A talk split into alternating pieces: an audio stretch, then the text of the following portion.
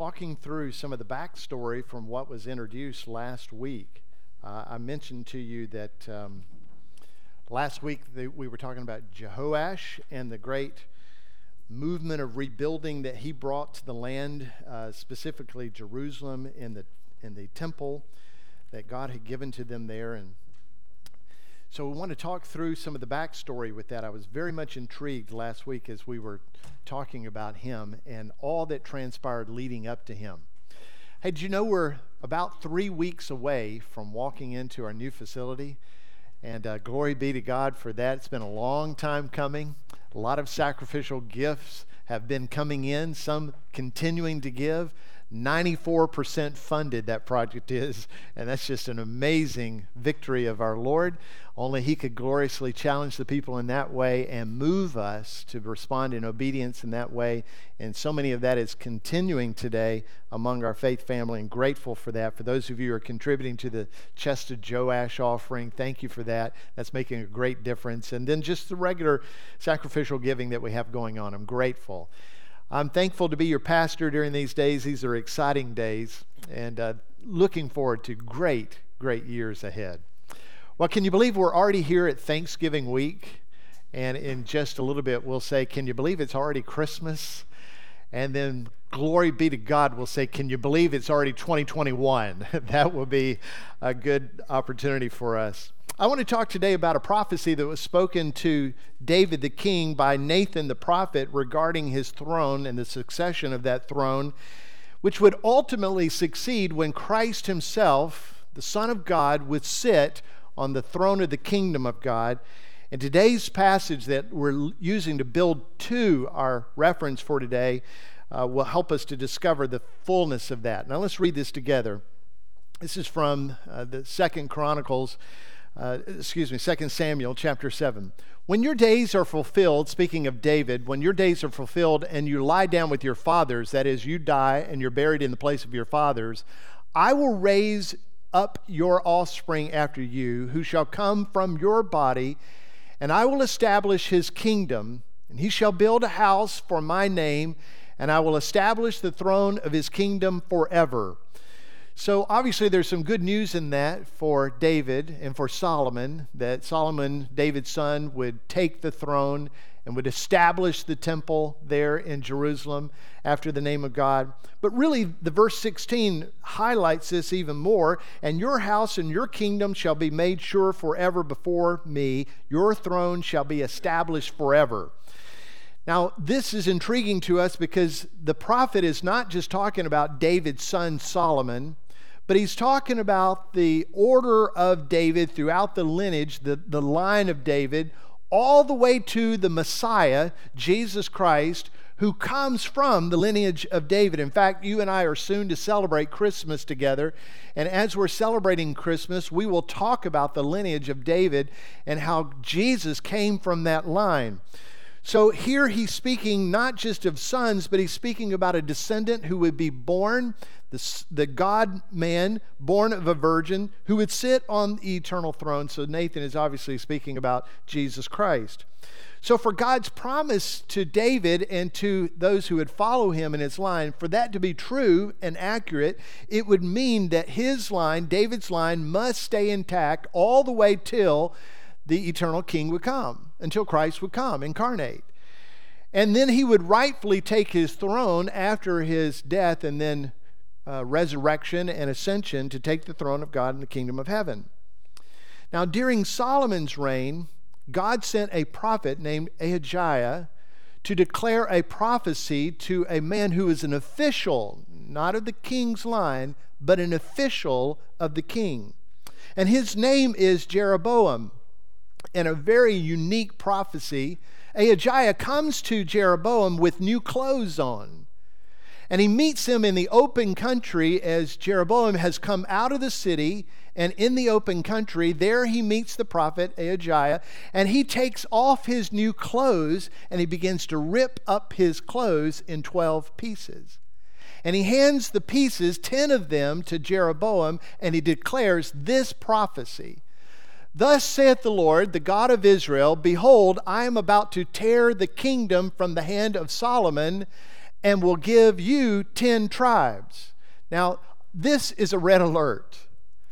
This will ultimately mean that Solomon is going to seek the death of Jeroboam, by the way. He runs down to Egypt and hides there until the appropriate time. But this is a big deal, because what is the prophecy that Nathan has given David? The prophecy is, the line of the throne will continue through you. And now you have someone, an official of the king, who is not from the line of the king. You have somebody else taking the throne, but it's not the fullness of the throne. It's just 10 tribes. 10 of the 12 tribes are going to be taken over by him. And verse 32 gives us a glimmer of hope. But he shall have 1 tribe for the sake of my servant David, and for the sake of Jerusalem, the city that I have chosen out of all the tribes of Israel. So in Judah, the tribe of Judah is the city of Jerusalem, and God is saying, I'm going to have the line of David rule in that place, in Jerusalem, those 2 tribes. Now, it's really, he's talked about 1 tribe because it's Judah's the great tribe. Benjamin is a very small tribe that has aligned itself in partial ways to Jerusalem. But anyway, there you see a distinction. God is breaking off the kingdom. He's dividing it, and I'm not giving you all the history, and because you're not going to eat lunch with me while we're eating here, while we're preaching here, I'm not giving you all the history, but the truth is God is dividing the kingdom, and he does it in very unique ways. You might want to go back and read that history, but he does it in unique ways for the purpose of Israel's sinfulness. Israel has turned away from God. They have turned away from worshiping God and serving God, and he is going to break that off, and he's going to have a kingdom unto himself, the northern kingdom, and he gives them the opportunity for grace and mercy, gives them the opportunity to come back to him, but they never do. But the Lord foretells that the line of David would rule the smaller southern kingdom there in Jerusalem. Jeroboam walked away with 10 pieces of garments and a promise that he would rule the 10 tribes of the northern kingdom. As I mentioned, he goes off to Egypt to really save his life. Then after Solomon dies, he comes back, and again, there's a lot of history to this. Rehoboam, the son of Solomon, is now ruling, but Rehoboam is going to rule in the southern kingdom, and Jeroboam is going to rule in the northern kingdom. Now, spring forward with me, if you will, because Jeroboam did not want the people to return back to Jerusalem to worship. Now, what did that prophecy say? God has chosen 1 place for which the people are to worship him. That 1 place was the temple in Jerusalem. But Jeroboam has said, I really don't want my people going down there. I don't want them going into the tribe of Judah. I don't want them going to Jerusalem. So you know what he does? He establishes places of worship by his own choosing. And he determines that he wants the worship of his kingdom to take place all the way to the north in Dan or in Bethel. And because he's not building a temple unto the Lord, here's what he does. He builds altars with golden calf images for his people to worship. And of course, that is going to be deadly. It's going to be very costly. God will judge him, and he will die in that judgment, a very painful death. And the resulting of that would be that the people move away from God.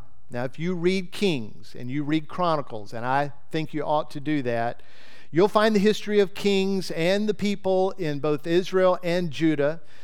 There, you'll find that there will not be a single king of the 20 of the northern kingdom who will ever be given to the heart of God, and you'll only find a handful of them that are going to be given to the way of God in the southern kingdom. Now, spring forward about 35 years after the death of Jeroboam, and you have life in the divided kingdom. You have a king to the north called Ahab, and if you know anything about Ahab, you probably know he's married to an evil woman named Jezebel, and she has introduced her husband and then the whole kingdom to the idolatrous worship of Baal, and things are obviously breaking apart. You have a king to the north, Ahab, and a king to the south, Jehoshaphat. And just so you can keep it straight, I put an N on his chest and I put an S on his chest, so you know which one belongs to the north and which one belongs to the south. You can't get more different than these two guys. Ahab is as evil as they come. There's not going to be another wicked king like him. That's what the Bible says. Of all the kings before him, there's not been one that would calculate to the level of wickedness that Ahab has.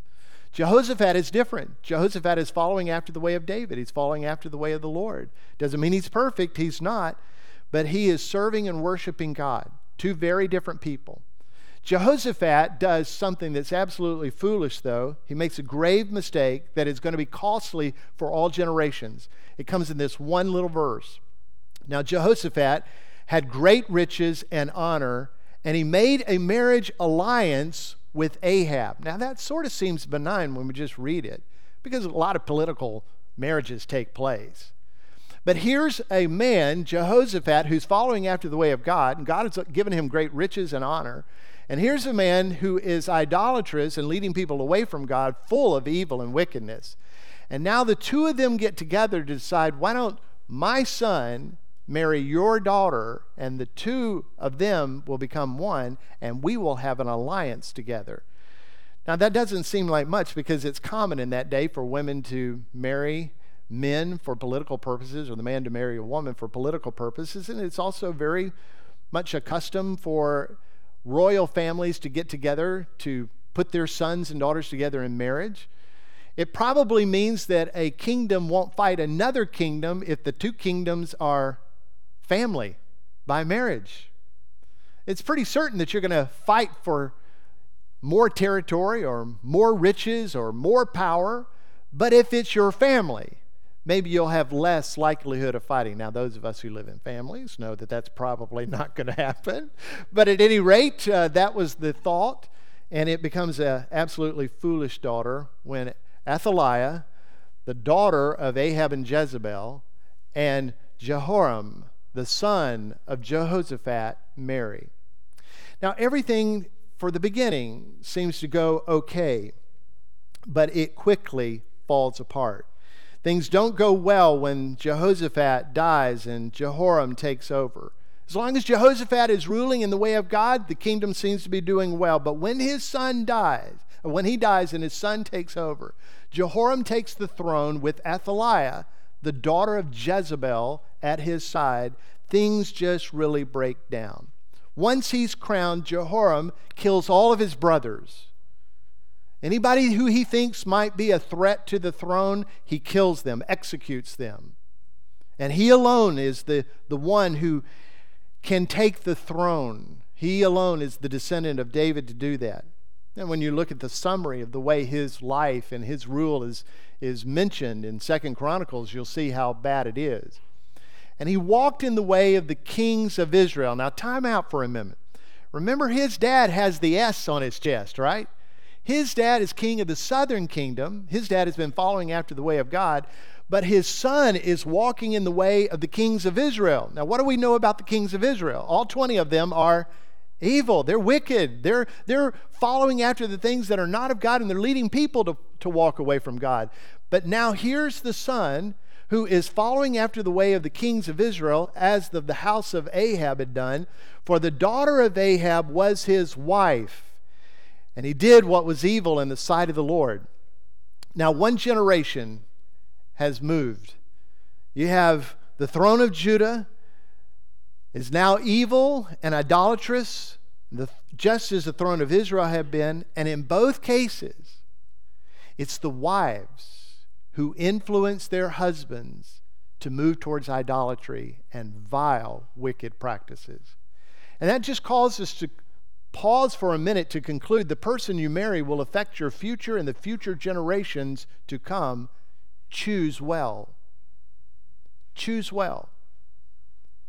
If you're dating today, the person you are dating should be one who is surrendered totally to Jesus Christ and seeking after him, following his will, and walking in his ways. And if that person is not, you must break it off now. If you're considering dating someone that potentially could be a partner to you for the rest of your life, a spouse given to you in marriage, let that person be God-centered. Let that person be one who would help pursue holiness in your life and your lives together. We must demand ourselves and our children and our grandchildren to marry godly children, godly people who have surrendered their lives to Jesus Christ. To marry and become one with someone not given to Jesus Christ is absolutely foolish and told by God Himself to not happen. Our future generations are dependent on the choice of the person we marry. God demands that we go into marriage equally yoked. He says it outright, do not be unequally yoked with unbelievers, for what partnership has righteousness with lawlessness? Or what fellowship has light with darkness? So Jehoshaphat thought it was a good idea for his son to marry Ahab's daughter for political purposes. I can tell you there's no more stupid idea than that, because it's to go contrary to the will and the way of God, purposefully. And it not only brings consequence to their families, it brings consequence to the entirety of the kingdoms. And as important as it is, it actually makes it where the line of David is almost completely destroyed. And when the line of David is destroyed, the Messiah cannot come.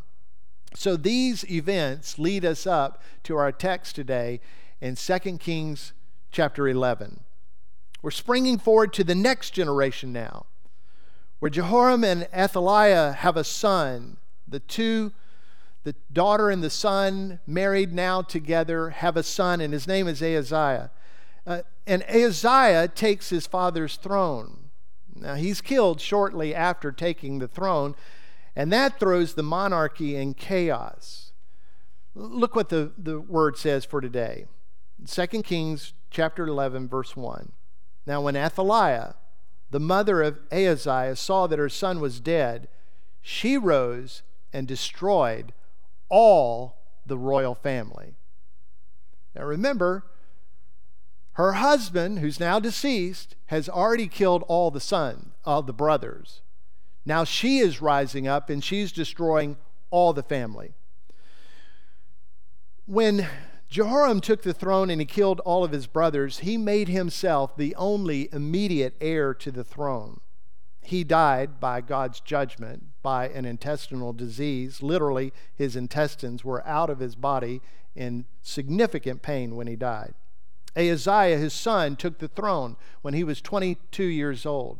And he only reigned for a year. He actually died on the battlefield. Well, he was struck by an arrow in the battlefield and tried to get away from the battlefield and actually bled out sometime later.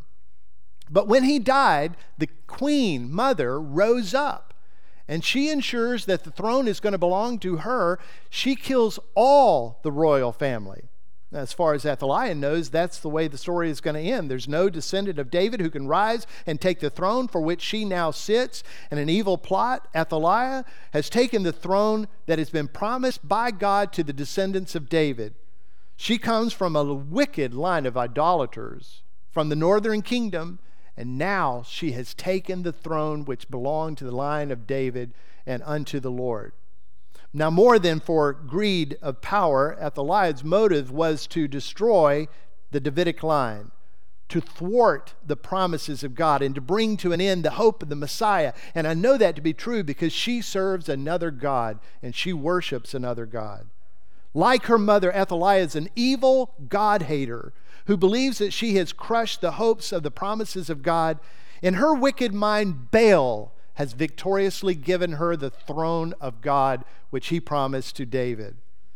Athaliah is one of the ever-increasing numbers of God-haters who continue to try to discount the Word of God and the promises of God and destroy the people of God and to deflate the hope of the saints of God.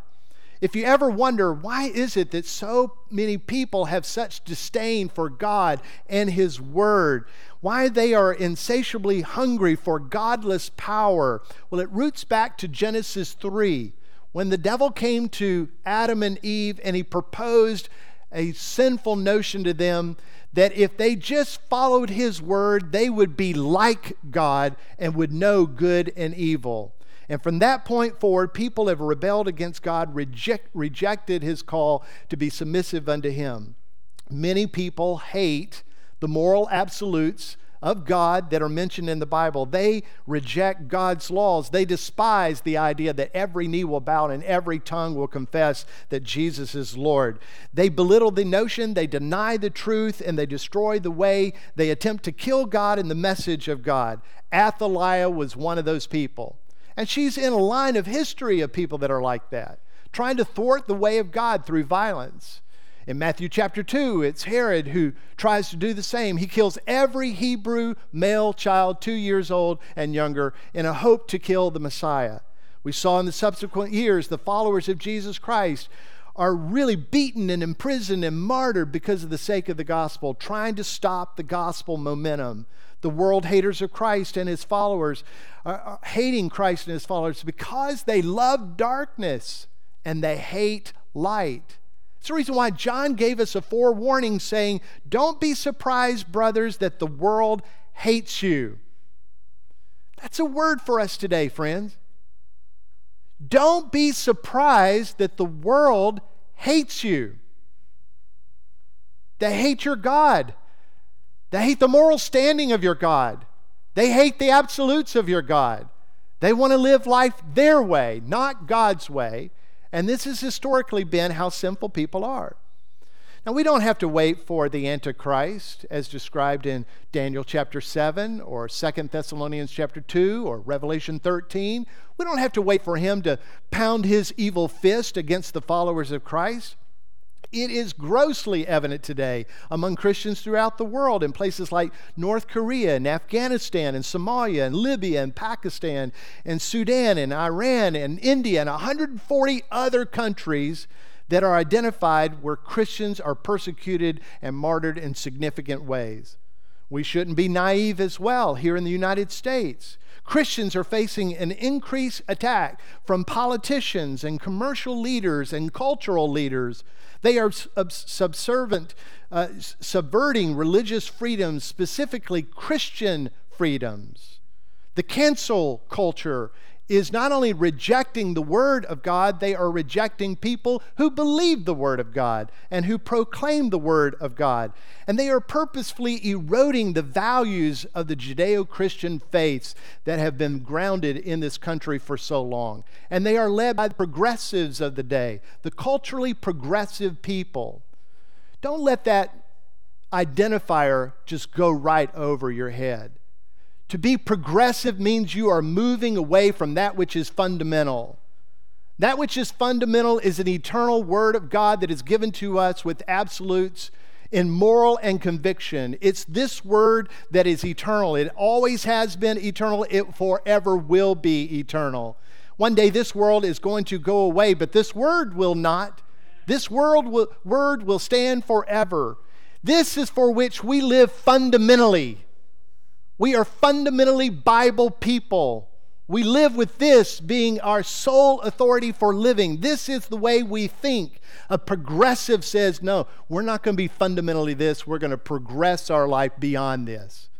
We've come away from that to be progressive. They're God haters. Abroad here in the U.S. and around the world, they are God haters who reject God and His Word. But I want you to know, as history will prove to be the fact, that God's Word is everlasting. It is a truth that remains sharp and effective, and it stands the test of critics, and it stands the test of time. And God's church not only withstands the attacks of the enemy, it marches forward, gaining ground one soul at a time. And all the powers of hell cannot conquer the church of Jesus Christ. The saints of God stand victoriously with Jesus Christ, who will eternally judge the living and the dead, and He will condemn His enemies. In 1 Kings chapter 11, Athaliah thought that she had the upper hand, that she had thwarted God's covenant with David. But, I always love it when the Bible starts with a negative conjunction, but Jehosheba. Here's a transformational thing. When Athaliah thought that the promise was gone, the word of God was ended, and the Davidic throne was forever done away with, God says, but Jehosheba, the daughter of the king Joram, sister of Ahaziah, took Joash, the son of Ahaziah, and stole him away from among the king's sons who were being put to death, and she put him and his nurse in a bedroom. Thus they hid him from Athaliah, so that he was not put to death, and he remained with her 6 years, hidden in the house of the Lord, while Athaliah reigned over the land. Really, Jehosheba is what drew me back to this text. If you're wondering, why are you going in reverse order? Last week we were actually teaching out of the next chapter, and I've gone back a chapter. You're probably thinking, why didn't you do that in the order in which it comes? Well, I was going to teach on Jehoash, or Joash, as his name is spelled differently in a couple of books.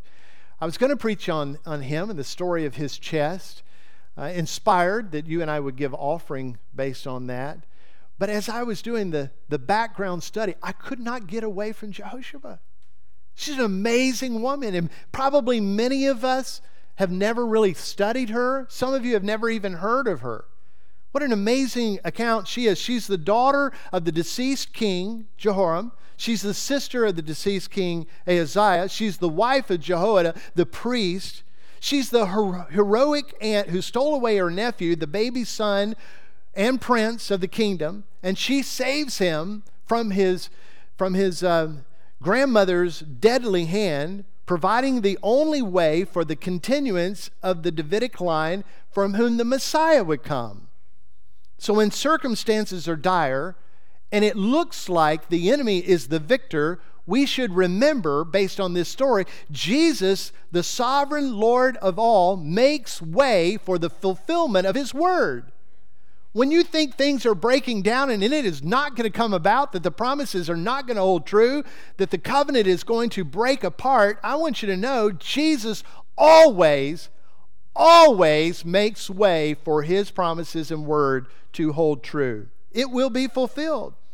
In this case, the provision came from a woman that we know very little about, but who quickly saw the evil tragedy unfolding and then acted swiftly to steal away that baby prince and his nurse so that he could take the throne one day.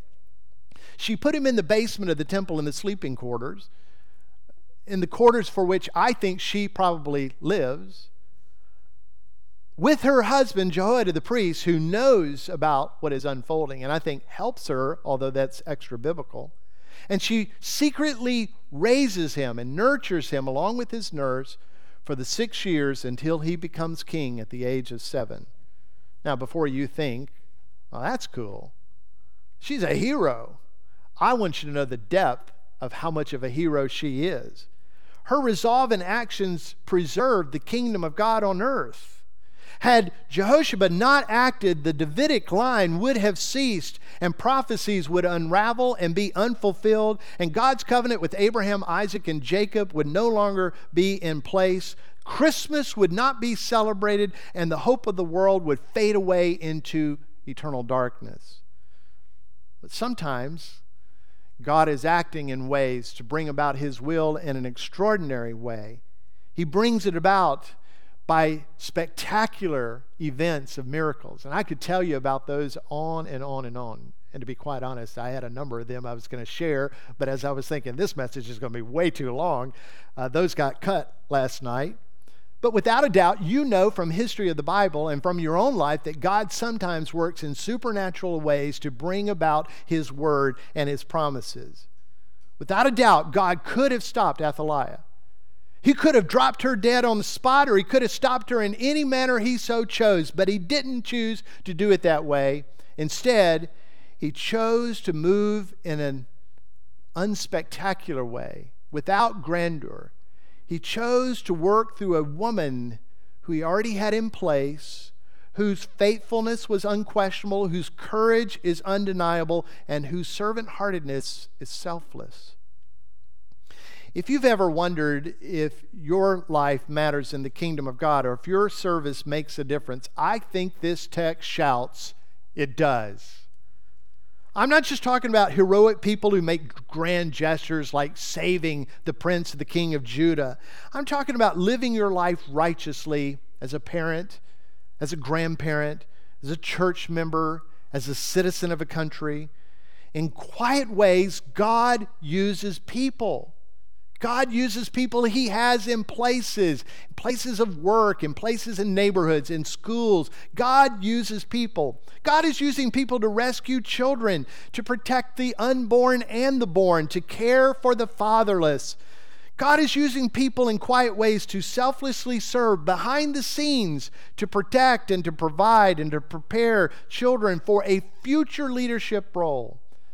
There are so many times in my life that I just give pause to people who have had great influence in my life, people that you don't know and people that others don't know, but they made the impact in my life, not knowing that there would be a day that I would stand before you as a pastor. I'm grateful for people like that. I think about people like that, the people that God uses. God uses common people to minister and teach children, training them to love God, love His presence, love His church, love His mission, love His worship, and love the gathering of the saints. Never discount the power of living righteously before children and others. God uses that in wondrous ways. Heroes of the word of the world today stand resolutely against the assaults of truth. God uses people who just stand in truth, His word and His ways. They choose to consistently live that truth, and they express that truth, no matter the opposition that comes against them. God uses people who have holy disdain for idolatry and other false religions that really keep people from knowing the genuine faith that they can have in the one true God. Such service in the kingdom of God matters. If you think, well, I'm not on platform, I don't have the broad skill or personality, God uses people where He places them. We should celebrate the Jehoshabas of the world, people who are already faithful in their service to the Lord, and then they act on that in quiet ways. I think it's intriguing that the Bible only mentions Jehoshaba's name in one verse, and it's the verse that we've read today. She was the daughter of a king. She was the sister of a successor king. She was the wife of a priest.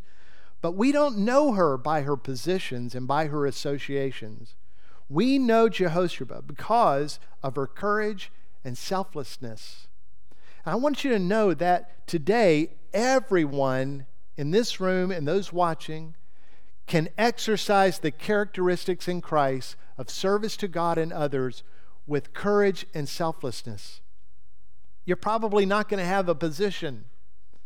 You're probably not going to be the aunt of someone who is going to be the king. You are probably not the sibling of a king or a president.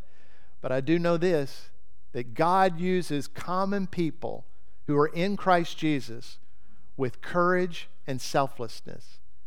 And if there's a day that we need the Christ church to rise up with courage and selflessness, it's today. We need leaders. We need the Jehoshabas of today. So I want to leave you with two challenges today. One, in troubling times, don't discount the work of God. His word and His mission is being accomplished, and although you might not see it today, history will prove that to be a fact. Don't discount what God is doing. You're praying for God to work supernaturally, extraordinarily, or in some miraculous way, and sometimes He does, but oftentimes He uses quiet saints to carry out His work with courage and selflessness. Just because you may not see the miraculous movement of God doesn't mean that God is disengaged. He very well is working in our day. Number two, be the Jehosheba of our time, full of courage and selflessness. Be faithful to God, trust His promises, and then act righteously. That's what Jehosheba did. She not only knew God, she not only was given to God, but she acted in what she knew, and she acted with courage and selflessness. I'm so grateful for the challenge that the Scripture gives to us. And I'm grateful for the people in this room who will receive the challenge and walk differently. Let's pray. In this moment, Lord, we pause to thank You for the historical reminder of what was transpiring among the wicked kingdoms It should have been yours, should have been belonging to you, bringing honor and glory to your name instead. They were doing the opposite. I'm thankful, Lord, that in the midst of that, you had some Jehoiada. You had Joash. You had Jehosheba and others who were given to you, and you used them in great ways. Today, Lord, our world is very chaotic. Our country is progressively moving away from your word and your will and your way. Our leaders are often self-absorbed. But today, Lord, there is a Jehosheba, a Jehoiada, a Joash, who you will use mightily, even quietly, for your glory. And I pray that you'll find them in this room, among these people, among those that are engaged right now online. I pray, Lord, that we would rise up in faith and courage and selflessness and engage. I pray it to the glory of Jesus.